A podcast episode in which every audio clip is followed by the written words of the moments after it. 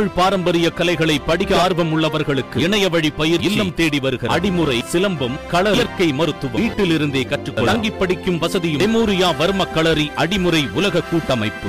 வருமானத்திற்கு அதிகமாக சொத்து குவித்ததாக பதிவு செய்யப்பட்ட வழக்கின் அடிப்படையில் அதிமுக முன்னாள் அமைச்சர் சி. விஜயபாஸ்கர் வீடு உள்ளிட்ட இடங்களில் லஞ்ச ஒழிப்பு போலீசார் சோதனை நடத்தி வருகின்றனர். அதிமுக ஆட்சியில் சுகாதாரத்துறை அமைச்சராக இருந்தவர் சி. விஜயபாஸ்கர். இவர் மீது வருமானத்திற்கு அதிகமாக சொத்து குவித்திருப்பதாக லஞ்ச ஒழிப்பு போலீசார் வழக்கு பதிவு செய்திருக்கின்றனர். புதுக்கோட்டை காவல் நிலையத்தில் விஜயபாஸ்கர் மீதும் அவருடைய மனைவி ரம்யா மீதும் தமிழ்நாடு லஞ்ச ஒழிப்பு போலீசார் சொத்து குவிப்பு வழக்கு பதிவு செய்திருக்கின்றனர். இதன் மூலமாக சொத்து குவிப்பிற்காக வழக்கை சந்திக்கும் நான்காவது முன்னாள் அமைச்சராகிறார் சி. விஜயபாஸ்கர். முன்னதாக M. R. Vijayabaskar S. P. Velumani K. C. Veeramani ஆகிய முன்னாள் அமைச்சர்கள் மீதும் வழக்கு பாய்ந்தது. தற்போது முன்னாள் அமைச்சர் சி. விஜயபாஸ்கர் மீது வழக்கு பாய்ந்திருக்கிறது. லஞ்ச ஒழிப்பு போலீசார் வழக்கு பதிவு செய்ததை தொடர்ந்து முன்னாள் அமைச்சர் சி. விஜயபாஸ்கரின் இலுப்பூர் வீடு உள்ளிட்ட நாற்பத்து மூன்று இடங்களில் சோதனை நடைபெற்று வருகிறது. சென்னை செங்கல்பட்டு காஞ்சிபுரம் கோவை திருச்சி புதுக்கோட்டையில் இருபத்தி ஒன்பது இடங்கள் உட்பட மொத்தம் நாற்பத்து மூன்று இடங்களில் சோதனை நடைபெற்று வருகிறது.